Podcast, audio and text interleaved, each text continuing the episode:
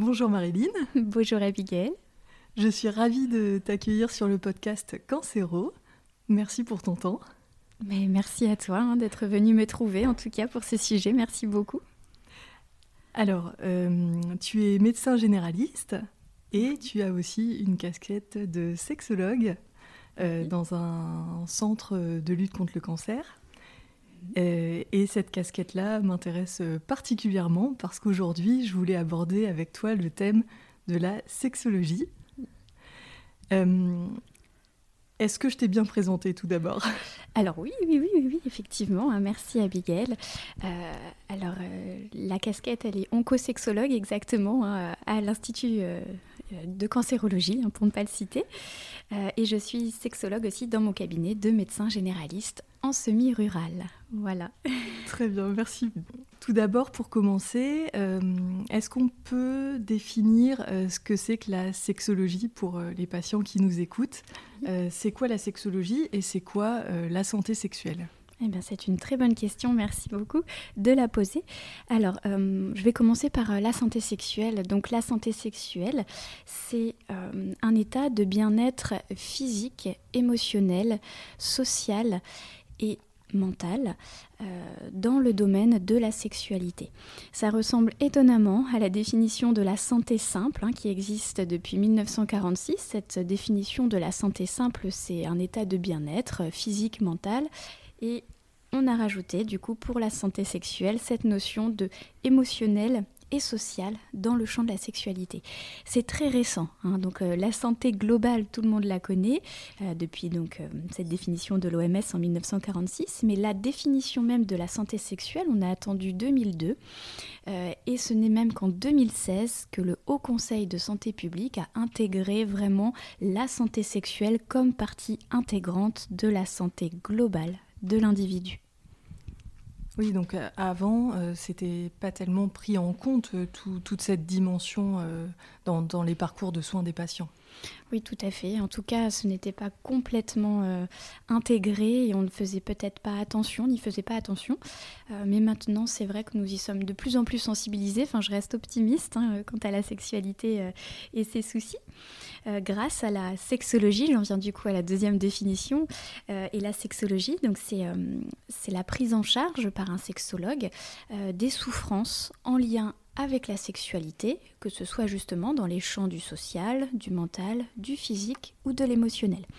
Euh, généralement, les prises en charge auprès d'un sexologue euh, se font, alors c'est très variable, hein, ça peut aller de quelques séances à plusieurs séances, allant euh, jusque plusieurs mois. Et pour ma part, les consultations durent 30 à 40 minutes. Et à l'Institut Jean Godino, enfin l'Institut, c'est pareil. Euh, un sexologue peut être à la base euh, un médecin généraliste, un médecin euh, tout simplement, un kiné, une sage-femme, une infirmière. Tout le monde ne peut pas être sexologue, c'est ce que je veux dire. Même toi, pharmacienne, je pense que tu pourrais, oui. Mais il faut une formation supplémentaire de trois ans en passant par un DIU. le mien, je l'ai passé sur Paris. Et, voilà, en plus de, de mon cursus médical. Voilà. Pourquoi une bonne santé sexuelle participe à un état de bonne santé générale Très belle question. Alors en effet, comme je le disais, la santé sexuelle fait vraiment partie intégrante de la santé de tout individu.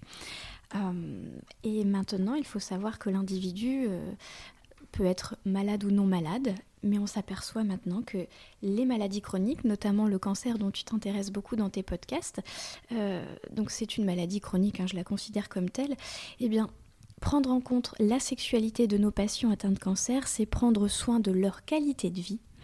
Euh, et ça n'a pas de prix, c'est important. Avant, on se centrait sur euh, le traitement du cancer direct, la, chimiothérapie, la radiothérapie, mais il y a tous les à côté. Donc je vais faire une transition avec les soins de support hein, qui te sont chers à Abigail. Euh, les soins de support, ce sont des, soins qui permettent d'accompagner les, patients pour lutter contre les effets secondaires principalement des traitements spécifiques au cancer. Il y a par exemple des consultations euh, douleur, des consultations fatigue, des consultations euh, même socio-esthétiques hein, dans le cadre du cancer du sein.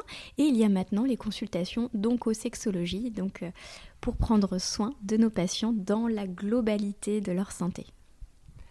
c'est presque un soin de support accessible à tout le monde, même si des fois il y, a des problématiques qui, qui, entravent. Mais faire en sorte d'avoir une sexualité épanouie, c'est même pendant les traitements, où justement, euh, là, où, là où c'est difficile, c'est aussi se, ramener à un état de bien-être dans le moment présent mhm. qui n'est pas toujours accessible en fait euh, au vu des parcours de soins difficiles.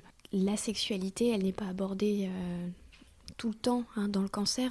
Maintenant, quand est-ce qu'il faut en parler? Je, je, ne sais pas, mais je sais qu'il faut en parler dès le début, hmm. prévenir. Hein, la prévention, ça c'est le maître mot euh, dans notre profession, la tienne comme la mienne, euh, et vraiment prévenir que ça existe, qu'à un moment donné de la prise en charge, la sexualité peut flancher. Euh, c'est vraiment, euh, c'est déjà un pas important de savoir que ça existe. Maintenant, tous les instituts n'ont pas une consultation d'oncosexologie, mm. je l'avoue. Euh, je, reste, comme je le disais, optimiste hein, quant à l'évolution de, cette profession. mais voilà, je pense que la, marche des sexologues est, est en train d'avancer. Et euh, selon toi, euh, comment les parcours de soins euh, du cancer peuvent entraver la sexualité des, patients et de leurs partenaires et, créer des difficultés? Mm. Alors, il faut savoir, comme, comme on le disait, le, cancer va atteindre les patients dans toutes leurs dimensions, hein, que ce soit donc leur physique, leur émotion, mais aussi le social dans le couple, le relationnel, hein, je dirais. Donc, mm, par exemple, je vais, je vais citer un des, exemples, je pense, pour concrétiser tout ça.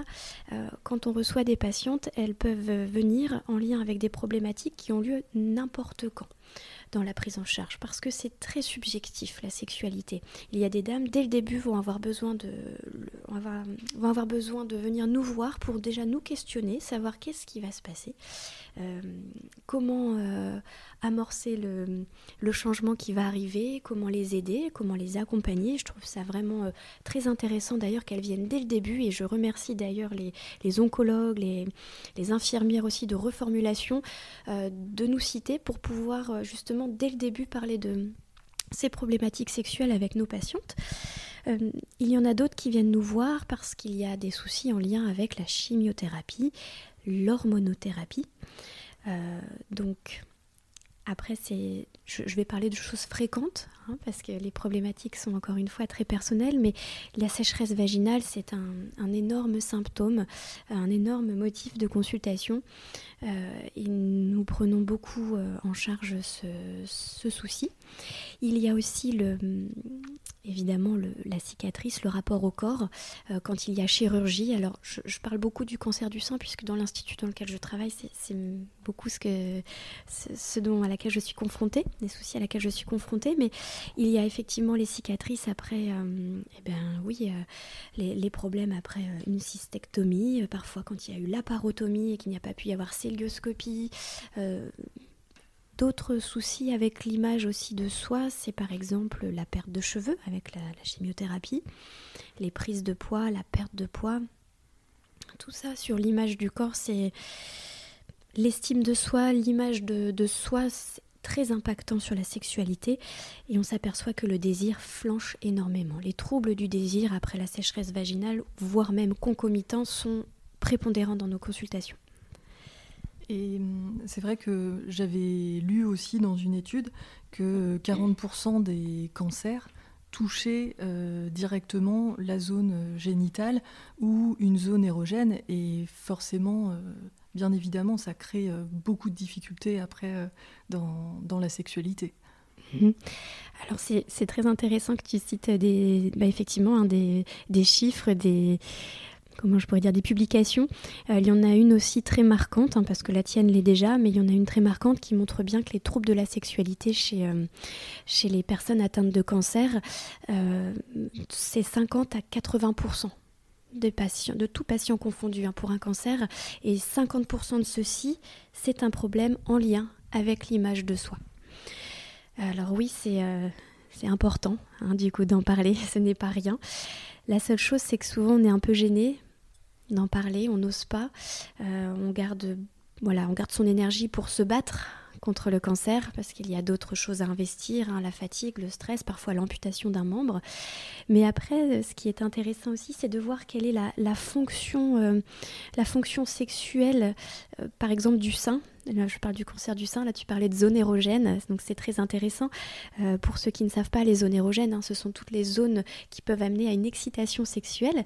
Et, le sein, alors c'est intéressant de voir dans, lors de la consultation, quelle est la place du sein dans un couple avant le cancer.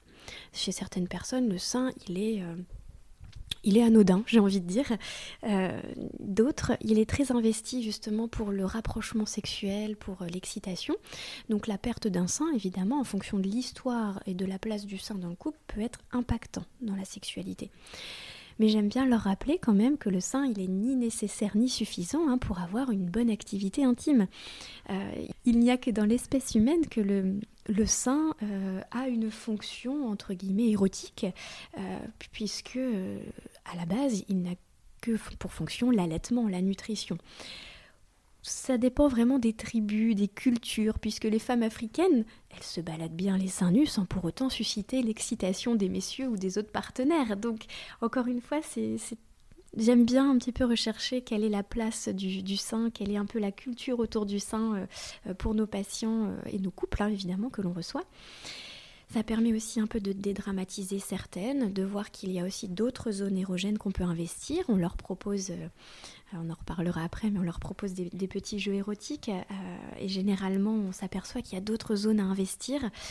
Mais oui, le sein et, sa fonction euh, comme zone érogène ou comme zone érotique, c'est très impactant pour beaucoup quand même. Et hum, est-ce que tu conseillerais à tous les patients de consulter en sexologie à partir du moment où ils sont dans un parcours cancer ou seulement quand on détecte euh, un, mal-être avec le partenaire, euh, une, vie euh, sexuelle qui n'est pas épanouissante On va dire, est-ce qu'il faut attendre l'apparition des problèmes pour consulter? Alors, euh, ben, je, ne sais pas ce qui, compte. Euh, est-ce que c'est de savoir quand il faut consulter Est-ce qu'il faut consulter Et dès lors qu'il y a euh, une préoccupation, même infime, eh bien, on peut venir en parler. Attendre, je ne pense pas que ce soit vraiment bon, mais prévenir, c'est déjà beaucoup. Du coup, tu, nous parlais des, suites de chirurgie qui peuvent être euh, très, très difficiles avec, euh, avec euh, des, douleurs. On, a aussi la, fatigue, la fatigue pendant les traitements qui peut aussi entraver la, sexualité des patients. Mmh. Alors effectivement, euh, euh, la, fatigue, toutes les émotions, même la dépression, l'anxiété hein, qu'on peut ressentir, euh, tu as raison, impactent énormément la sexualité d'une personne. alors j'aime bien reprendre avec les patientes le cycle de la réponse sexuelle, justement, pour leur montrer que les émotions ont une place prépondérante dans la sexualité. Un rapport sexuel, ce n'est pas que du physique, ce n'est pas qu'une pénétration. Hein. Euh, et donc, je reprends avec elle ce cycle. Je vais l'expliciter euh, très succinctement, c'est toujours délicat, sans papier-crayon pour vous montrer. Euh, donc, un rapport sexuel, un rapprochement intime commence avec du désir. Le désir, c'est cette capacité à envisager de manière positive un rapport intime. Arrive après, cette phase de désir, une excitation. L'excitation, c'est la lubrification pour les dames et l'érection pour les messieurs. Arrive après la phase de plateau, une sorte de va-et-vient lorsque l'on est dans un rapport déjà pénétrant, ou alors une sorte de caresse mutuelle lors de préliminaires pour enfin arriver à l'orgasme. Orgasme qui n'est pas une fin en soi, un rapport sexuel peut être très satisfaisant sans orgasme, hein, c'est important de le rappeler. Euh, puis arrive après cette phase, la phase de repos, la phase réfractaire ou dodo. Donc évidemment que la fatigue, dès le début, elle va jouer sur le désir. Le désir, euh, le désir dépend énormément de nos émotions et donc si on est fatigué, bien évidemment qu'on n'est pas en mesure de se laisser aller, de lâcher prise euh, pour un rapport intime avec l'autre. Mais bonne nouvelle, dans la sexualité, il n'y a pas que le rapport physique, il y a tous les à côté, passer du temps à deux, avoir un temps d'intimité, un temps de partage et de complicité, tout ça, ça fait partie de la sexualité. C'est un moment de plaisir à deux.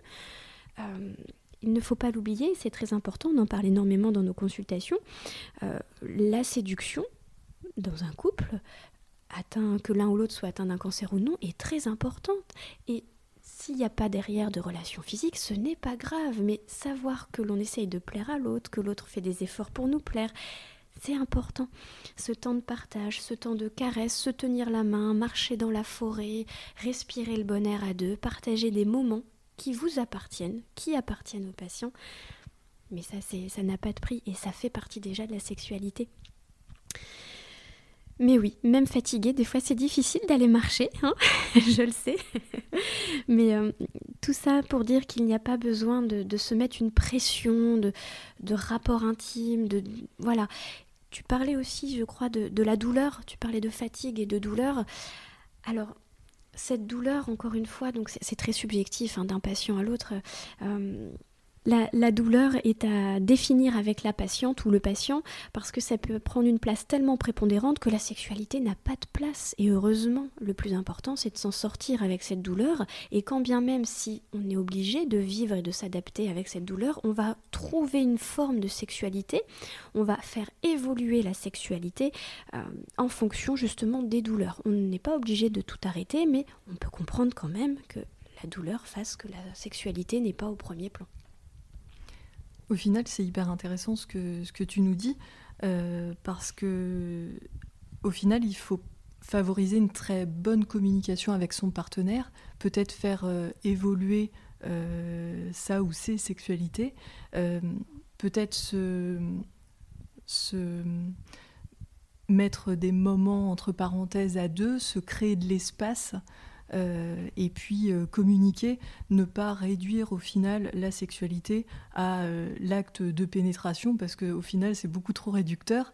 Et il y a plein d'autres attentions, plein d'autres choses que l'on peut mettre en place et favoriser la communication avec son partenaire pour bien faire comprendre aussi son ressenti euh, face à la fatigue, face aux douleurs, face aux émotions et aussi euh, face euh, à toute cette charge mentale des soins, des, traitements, des rendez-vous médicaux qui fait que bien sûr que des fois on n'a pas l'esprit libre mm. pour mm. faire un petit peu de place à la sexualité. Exactement. J'aime bien aussi leur rappeler la notion de fausse croyance. Parce que pour certains, la sexualité, c'est deux, trois fois par semaine. Donc quand on a un cancer, justement, bah, comment on fait quand on est fatigué, quand on n'a pas envie? Eh bien, il n'y a pas de normes dans la sexualité, c'est important de les rassurer. Euh, alors quand bien même qu'on n'ait pas de cancer, hein, d'ailleurs, la sexualité, elle évolue avec nous-mêmes. Elle n'est jamais figée et c'est quelque chose qui s'apprend, euh, qui évolue. C'est pas comme le vélo, une fois qu'on en a fait, on s'en fait toute sa vie. Ben, la sexualité, ça évolue, ça se travaille, ça, ça frivole un petit peu, ça évolue avec nous. Donc c'est très important de leur rappeler qu'il n'y a pas de norme et que la propre norme, eh ben, la norme en tout cas, c'est la leur. Et puis euh, peut-être aussi que euh, se réapproprier aussi euh, son image en tant que patient, mmh. travailler son, rapport au corps, à toutes les modifications corporelles que, l'on subit. Mmh. en parler avec son partenaire mmh. et, et aussi euh, peut-être euh, se faire aider euh, sur ces plans-là qui peuvent impacter aussi la sexualité. Tu as raison, lors de nos consultations, alors je dis non parce que je, suis en partenariat avec une psychologue hein, lors de mes consultations, très intéressant d'avoir le regard médical, sexologue, mais aussi psychologique. Hein. Je, connais mes limites et c'est très intéressant d'avoir cette alliance lors de nos consultations.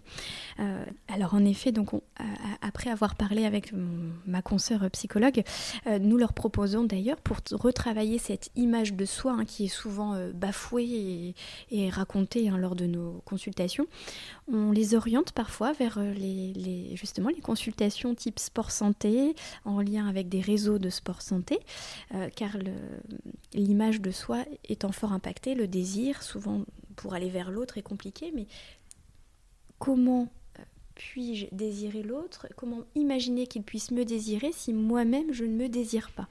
Donc ça passe par l'image de soi, ça passe par le sport. Euh, j'avais bien aimé un de tes podcasts où on avait entendu parler justement des, euh, Dragon Ladies. Et, euh, franchement, enfin.